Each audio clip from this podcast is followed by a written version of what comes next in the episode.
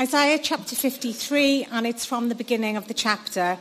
If you're looking in the church Bibles, it's on page 741. That's 741.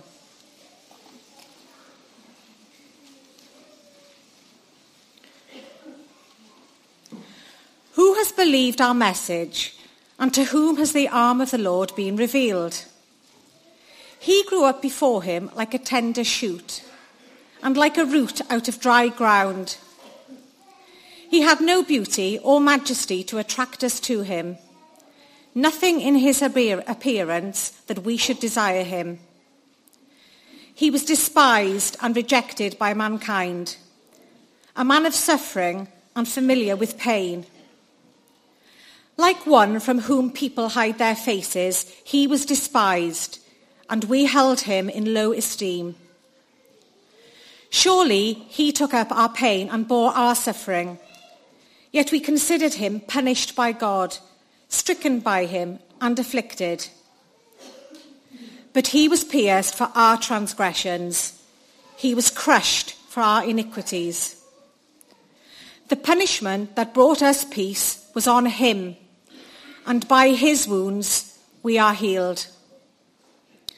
We all, like sheep, have gone astray. Each of us has turned to our own way, and the Lord has laid on him the iniquity of us all. He was oppressed and afflicted, yet he did not open his mouth. He was led like a lamb to the slaughter, and as a sheep before its shearers is silent, so he did not open his mouth. By oppression and judgment he was taken away. Yet who of his generation protested? For he was cut off from the land of the living. For the transgression of my people he was punished. He was assigned a grave with the wicked, and with the rich in his death, though he had done no violence, nor was any deceit in his mouth. Yet it was the Lord's will to crush him and cause him to suffer. And though the Lord makes his life an offering for sin, he will see his offspring and prolong his days, and the will of the Lord will prosper in his hand. After he has suffered, he will see the light of life and be satisfied. By his knowledge, my righteous servant will justify many, and he will bear their iniquities. Therefore, I will give him a portion among the great, and he will divide the spoils with the strong, because he poured out his life unto death, and was numbered with the transgressors. For he bore the sin of many, and made intercession for the transgressors. Amen. Thanks, Kirsty. Just struck as Kirsty was reading that about verse 3, he was despised and rejected by mankind, a man of suffering and familiar with pain. And it's just wonderful to come this morning, whatever you may be feeling, but knowing that the Lord Jesus understands exactly what we're going through as the suffering servant. And so we look forward to hearing more about that from Dave. Well, as I've already mentioned, we've had the privilege of Dave Fielder come to speak to us this morning, who's one of our mission partners. But I thought before he speaks, let me just ask him a few questions. So Dave, come up. Thanks so much for being with us, mate. I know you're not feeling 100% as well, so that's really kind of you. But there may be people out there who don't know you, so just give us a little bit about yourself, links with Highfields, and then what you're doing now. Super, great. Yeah. Dave Fielder, originally from Abergavenny in South Wales, now based in North Yorkshire. I spent 20 years coming to Highfields, spent 10 years of those on the staff here, married to Jill, 2 kids. I'm now based in North Yorkshire working for a ministry called Yorkshire Camps. If you're really clever, you'll work out that we do camps in Yorkshire. Well done. Smart congregation. Unlike many brilliant organisations that just do camps during the summer holidays, we have a permanent venue, and it means we can do camps all year round. So we do 40 camps during the course of the year, weekends away, school residentials, all those sorts of things. That's high energy throughout the year then. That's great. So as at the sort of start of a new year, as you look back, is there any encouragements as you look back over the year? Yeah, it's a really great question, Reeve. Thanks. Actually, just the really big encouragement is a really evident increase in the number of young people just deliberately giving their lives to Jesus while they're with us. It's a strange feature of camps ministry is that you don't always know whether it's happened under your roof. Yeah. And sometimes you hear years and years and years down the line that, oh, this kid, you know, got baptised on Sunday and said they became a Christian with us. And we're like, oh, brilliant. We didn't know that at all. But we're just hearing a lot of stories while camp's still going on, and that's just a brilliant encouragement to know that children and young people are deciding to follow Jesus while they're with us. Yeah, for sure. Yeah. And as you now look towards the new year, any sort of resolutions or aspirations for the work at Yorkshire Camps? Again, a brilliant question. I think the aspiration is just more of the same. Yeah. You know, that's what we exist to do, is to enable young people to encounter Jesus and to be spurred on in following him. So just a big prayer that continues. We don't know what we've done that's different. It's just God's grace that he's at work through what we're doing much more evidently in the last sort of year and a half. But we would just pray for more of the same, really. Yeah, brilliant. Okay. Well, look, before you speak to us, let me just pray for you. Great. Come here. Heavenly Father, we thank you so much for Dave and Jill and JJ and Grace, Lord. Thank you so much. We love them, and we are so grateful for them in our lives, and for us to be able to be mission partners with them as they spread the great news of Jesus up in Yorkshire, Lord. We thank you so much for the new life that we've just heard about, Lord, and maybe just the next steps towards Jesus as well, Lord. And so we pray for the same in 2024. Would you give us the privilege and the pleasure of hearing of young people giving their lives over to Jesus. Help him this morning, Lord, as he battles with ill health. I pray that you give him freedom and liberty and enjoyment as he explains God's word to us. In Jesus' name, amen. Amen. A battle with ill health makes it sound like I'm dying. I have a cough. I think I'll probably survive time in the pulpit. Guys, it's brilliant to be back. Thanks so much for the opportunity just to come and share with you, and for the chance to catch up. We're going to look at Isaiah 53 together. I know that you spent some time before Christmas looking at the first half of Isaiah. And so as we dive back into the second half of Isaiah, we kind of dial forwards from Isaiah's look at Christmas that I know you were focused on in December through to Isaiah's look at Easter. But before we dive into the passage, just... you know, I have one question really just for us to chew on, one word for us to chew on as we think things through, and that is the word satisfied. Satisfied. I wonder whether you are satisfied with your Christmas presents. I wonder whether as you look forwards into a new year, what your aspiration of the things that will need to change in order for you to be satisfied, I wonder what they are. I am an inveterately dissatisfied person. I complain so quickly and easily about things, but I always feel like I've got a reason. Don't you? Let me give you an example. I bought a new watch. My old watch died, so I bought a new watch in the sales. I'm pretty old-fashioned. I don't really want a watch that tells me how long I snored for last night, or tells me how much I've changed elevation during the course of the day. I want a watch that tells me the time. So I went very, very basic and old-fashioned, and I bought a very simple watch with hands. And you'd have thought that the technology's been around long enough that they could get some really basic things right. Like the fact you can see the hands. I managed to buy myself a watch with dark blue hands on a dark blue face. So in anything other than the brightest light conditions, I find myself like, what? I can't even read my own watch. So if this runs over monstrously, it's because I can't even read my own watch. I found myself thinking, you know, that technology's been around a really long time. There's a really good reason that we moved on from sundials.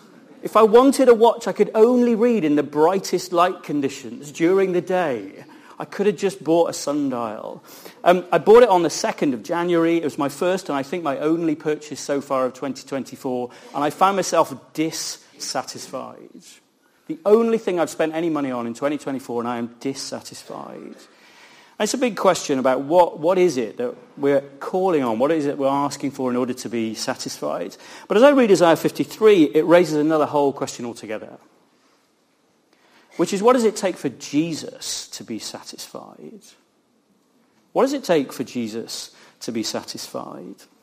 We're going to dive into Isaiah 53 and see something that just lit my heart up and hopefully will do you guys good as well. We've just read in verse 5, he, that is Jesus, was pierced for our transgressions. And in verse 6, the Lord has laid on him, that is Jesus, the iniquity, that's the sinfulness of us all. He was pierced for our transgressions. The Lord has laid on him the iniquity of us all. Jesus died for your sins.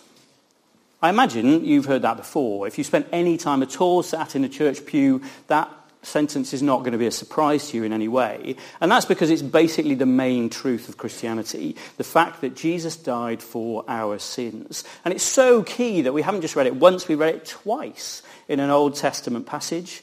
And it continues clearly through the New Testament. 1 Peter 2 verse 24 says, he himself bore our sins in his body on the cross. 2 Corinthians 5:21.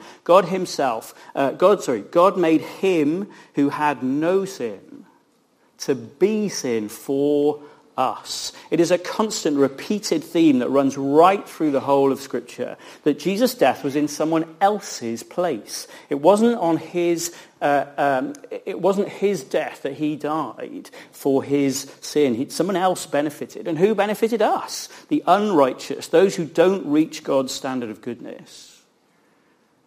And Isaiah 53 makes it really clear. Isaiah 53:6, all of us are in that category. You, me, do not reach God's standards of goodness. And Jesus took what we should have had. And I don't suppose that's a surprise to many of you, but he didn't just die for us like a hero in a high street, putting himself in the way of the attacker. On the cross, Jesus didn't just take our place, but he swapped places with us. It's sometimes called the Great Exchange. He took our punishment in order that we get his perfection. He exchanged our guilt for his innocence. It isn't just a sacrifice to save us from something. It's a sacrifice that he then swaps the thing that we shouldn't have and don't deserve, that is rightfully his. The rest of 2 Corinthians 5:21 goes on to spell it out for us. It says this, God made him who had no sin to be sin for us, so that in him we might become the righteousness of God. In simple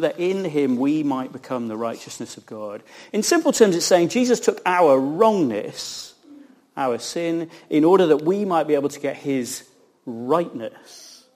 And it's likely you've heard that before, as I've said. And if you haven't, that is the basic core message of the Christian faith. And I'm sure anybody who sat around you would be happy to talk to you about how that works and how to make more sense of that.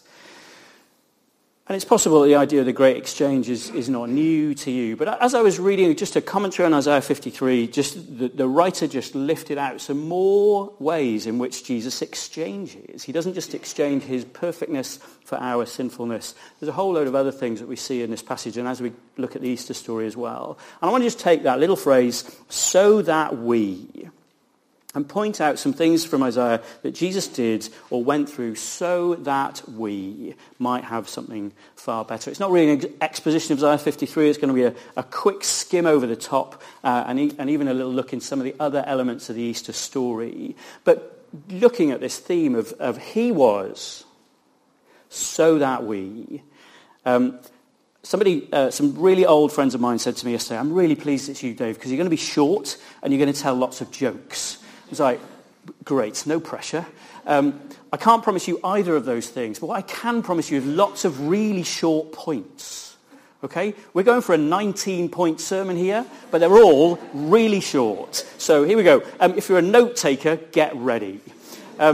So Isaiah 53, verse 3, okay? He was despised and rejected by mankind so that we could be loved and accepted by God. He was despised and rejected by mankind so that we could be loved and accepted by God. Jesus was hated by the very people he loved and came to save, rejected by the people who should have known better. Jesus didn't deserve to be hated or rejected by anybody. But I do. God makes it really clear in the Bible that my sin gives him every right to reject me. I reject him in my sin, so he has every right to reject me. But instead, Jesus faced rejection he didn't deserve so that I could receive love and acceptance from God that I don't deserve. That's point one. Here we go. Point two. Verse 3 also. He was a man of suffering and familiar with pain, so that we could know a place of no crying or pain. He was a man of suffering and familiar with pain, so that we could know a place of no crying or pain. He left the joy of heaven to join a world of suffering and pain, and not just the everyday sufferings that you and I expect, but the extreme suffering of death on a cross. His sufferings were to buy us a place in the new creation where all of those sufferings are a thing of the past. The older versions talk about him being a man of sorrows, acquainted with grief. We are people whose lives are surrounded by griefs, aren't we? So that we could know a place of no more death or mourning, where he will wipe every tear from our eyes. We are given in exchange a place where not just physical suffering is removed, but emotional suffering will no longer trouble us. Jesus knew grief, so that I could enjoy a place where the death of loved ones no longer hangs over us like a cloud. Jesus knew sorrow, so that we could enjoy a place where there is none. Verse 5. By his wounds we are healed, or as older versions put it, by his stripes we are healed. He was wounded so that we might be healed. He was wounded so that we might be healed. This is a reference to Jesus' flogging under Pilate, the stripes across his back caused by the whipping from the Roman guards.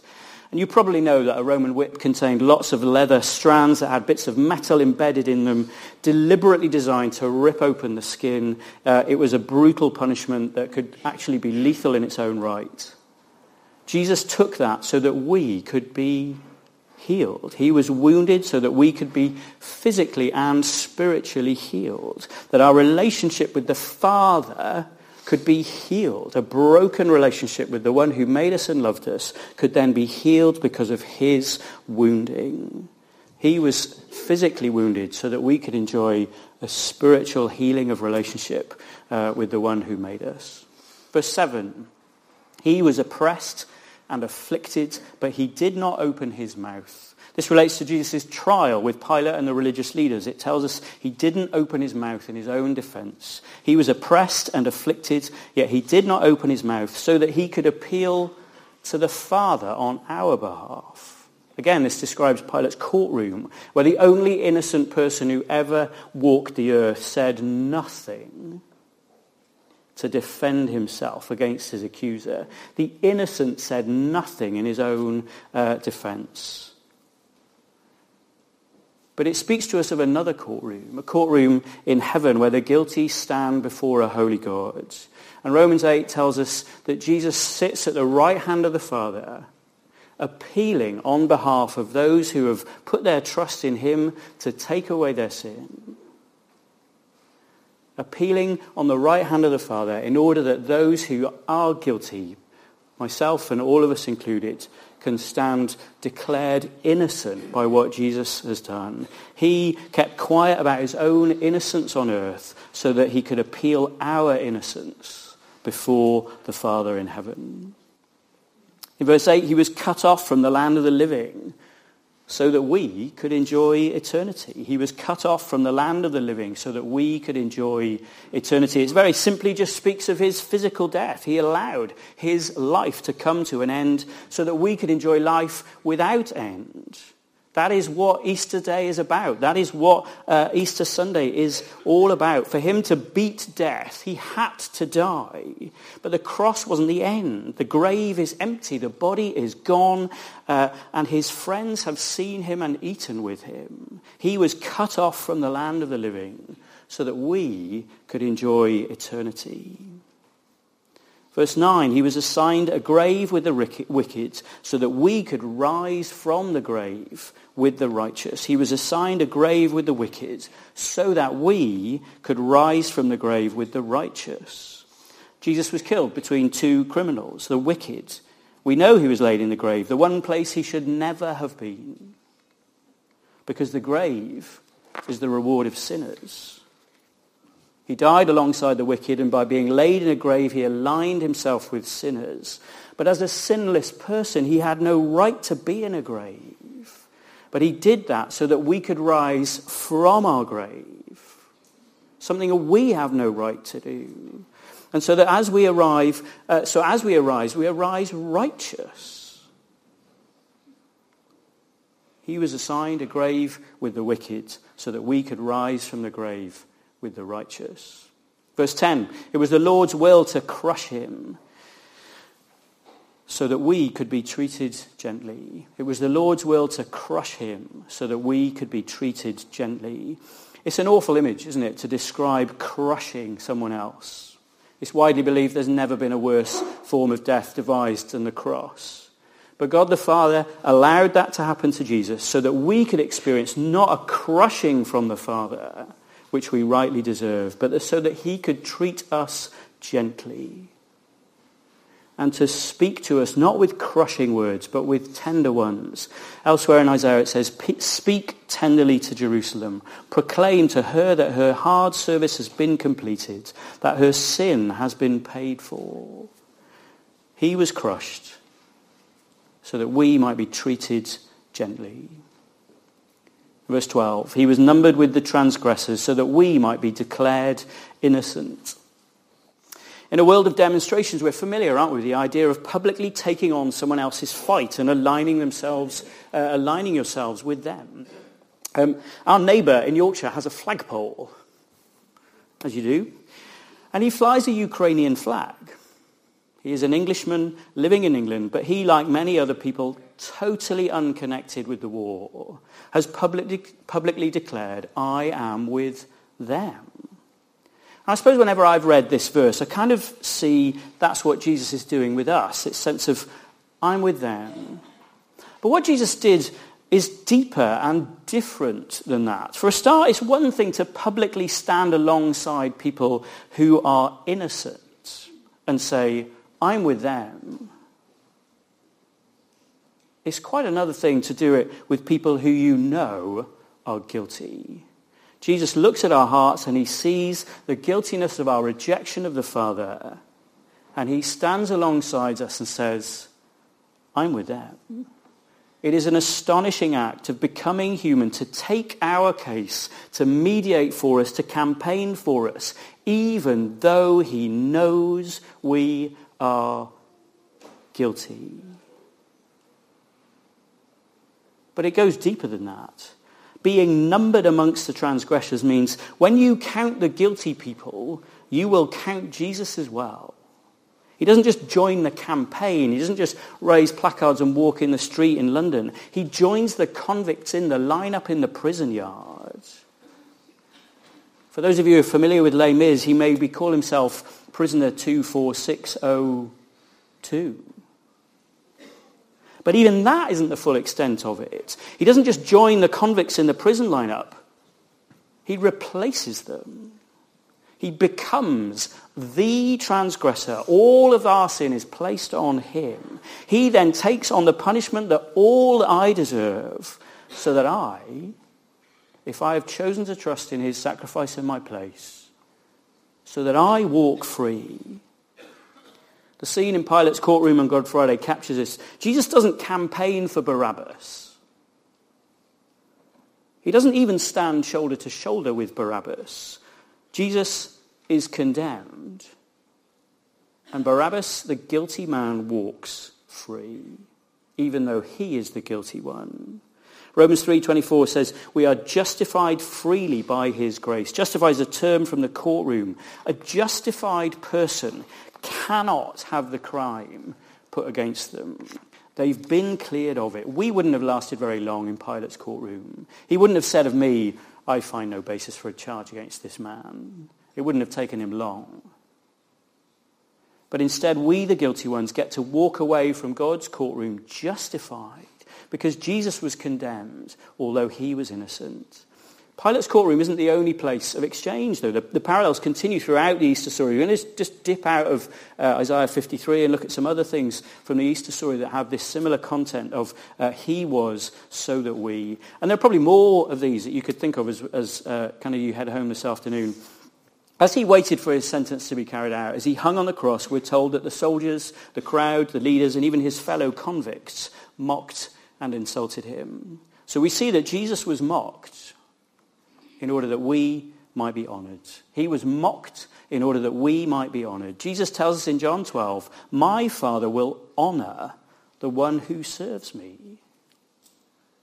What an astonishing promise to a guilty-hearted sinner, to be given honour by the creator of the universe. Jesus speaks in several places of this idea of not just being welcomed into God's home begrudgingly, like I've paid for your sin, it's okay, we'll have you back, but being welcomed in with joy and great ceremony. Come and share your master's happiness. He was mocked so that we might be honoured. He was insulted so that we might be exalted to glory. He was insulted so that we might be exalted to glory. Ephesians 2 says, God raised us up with Christ and seated us with him in the heavenly realms in Christ Jesus. The insults, the put-downs that Jesus endured were so that we could be lifted up. The put-downs that Jesus endured so that we could be lifted up. Followers of Jesus aren't just those who are welcomed into his home with honour, but are lifted up to the place where they are seated with him. I can't even begin to get my head around the fact that Scripture says that we will be throned with him and rule with him. How does that work? Why? No reason other than the astonishing grace of God. He was insulted for claiming to be sent from heaven.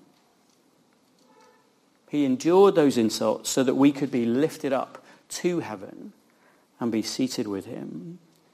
And as part of the mockery, we're told that the soldiers gave him a crown of thorns. He wore a crown of thorns so that we can wear a crown of righteousness. He wore a crown of thorns so that we can wear a crown of righteousness.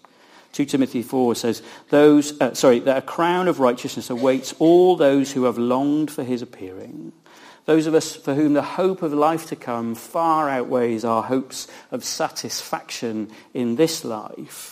His crown was given in sarcasm. Ours will be given in sincerity. His was given in cruelty. Ours will be given in celebration. His was fleeting. Ours will be forever. And among the insults and the mockery was the snide remark that he couldn't even save himself. They said, he saved others. Let him save himself, if he is the Messiah, the chosen one.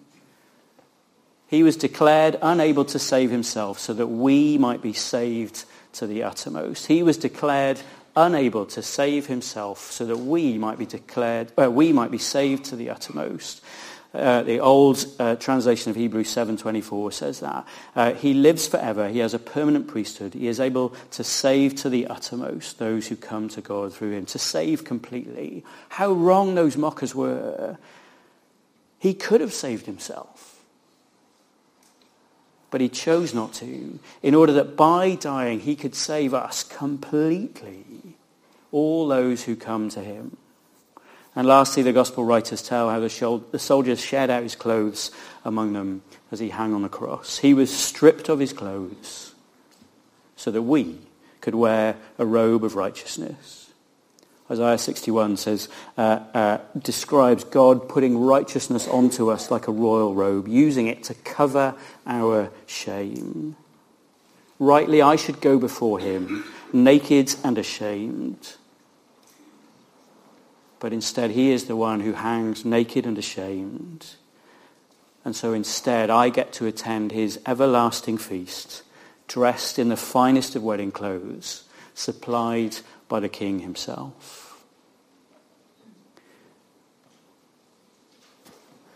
Without the death, the penalty would not have been paid. The death was the great substitution, the great exchange, the one sacrifice we couldn't pay for ourselves.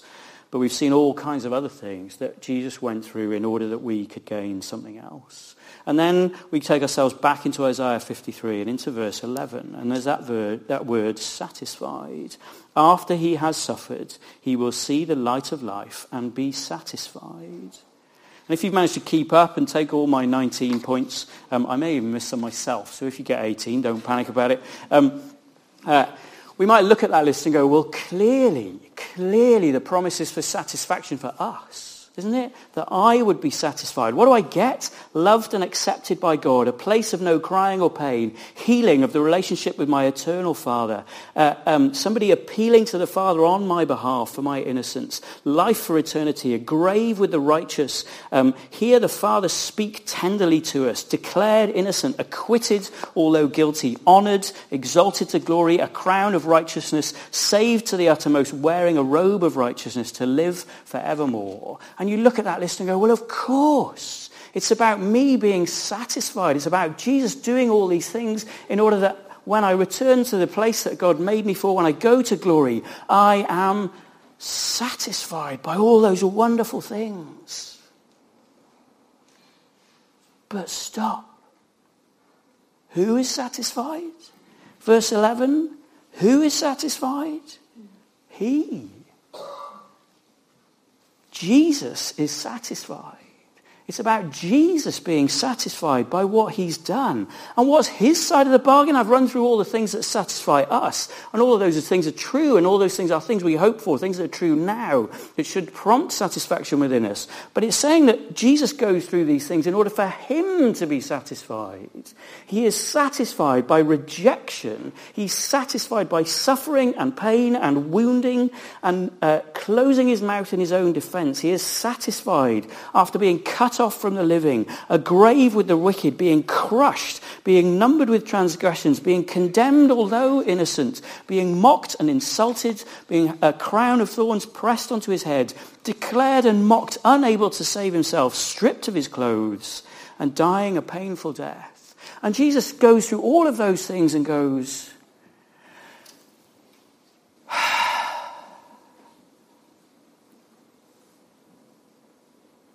satisfied. Satisfied. I wouldn't remember any of those things as a route to satisfaction. Not a single one of those things would I choose as a route to satisfaction. And then Jesus goes through all those things as a route to satisfaction. Why? As an act of obedience to his Father, as an act of reuniting the relationship between the ones he made and loved with the Father who wants them in his home, that meshing of the promise of what I get of satisfaction brings him satisfaction. It is an extraordinary thing, and I hope it did my heart good as I begin this new year dissatisfied with the only thing I've spent money on. What should I be satisfied with? All of those promises of what Jesus has done for me should bring satisfaction. And the wonderful, incredible thing that Jesus didn't just go through it and go, all right, I've got to do this. Let's just get this over with. Are you happy now, God? Are you happy? I've done it. Right, can we draw a line under that now? That was never Jesus' attitude. Let's do this because I want you in my home for eternity. And when that is achieved, whatever it takes, satisfied. Satisfied. And I hope that as we start the process of walking into a new year, we can look at our own hearts and the things that we might yearn for satisfaction and pick maybe just one or two things from that list. I know 19 is ridiculous. See it like a kind of pick and mix. I'm just going to take one or two thoughts away that have done my heart good or what Jesus has done for me, what I gain in response. And as fuel for satisfaction. And to recognize that what Jesus did on his behalf has left him satisfied as well. What an extraordinary sacrifice. I need to confess I stole most of this from a wise old saint called J.C. Ryle. If you ever get a chance to read any of his stuff, please do. And he sums it up like this. I'm going to steal his quote directly as well as his ideas. He is our mighty substitute, our representative, our proxy, our divine friend who undertook to stand in our place so that we get to say with him, where, O death, is your victory? Where, O death, is your sting? Let me pray.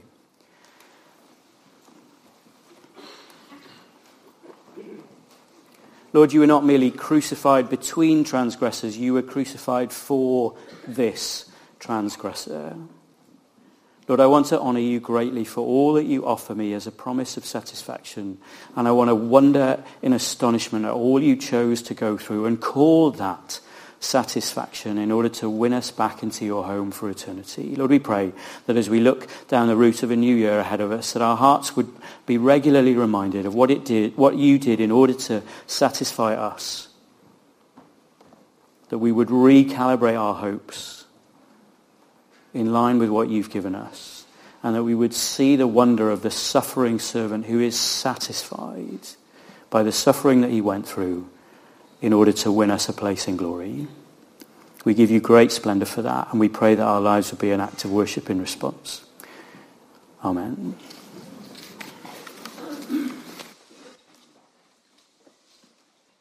Thanks, Dave, for that. I think here's just a few things which came to my mind as we've been looking at Jesus experienced in order to rescue us. He was wounded so we could be healed.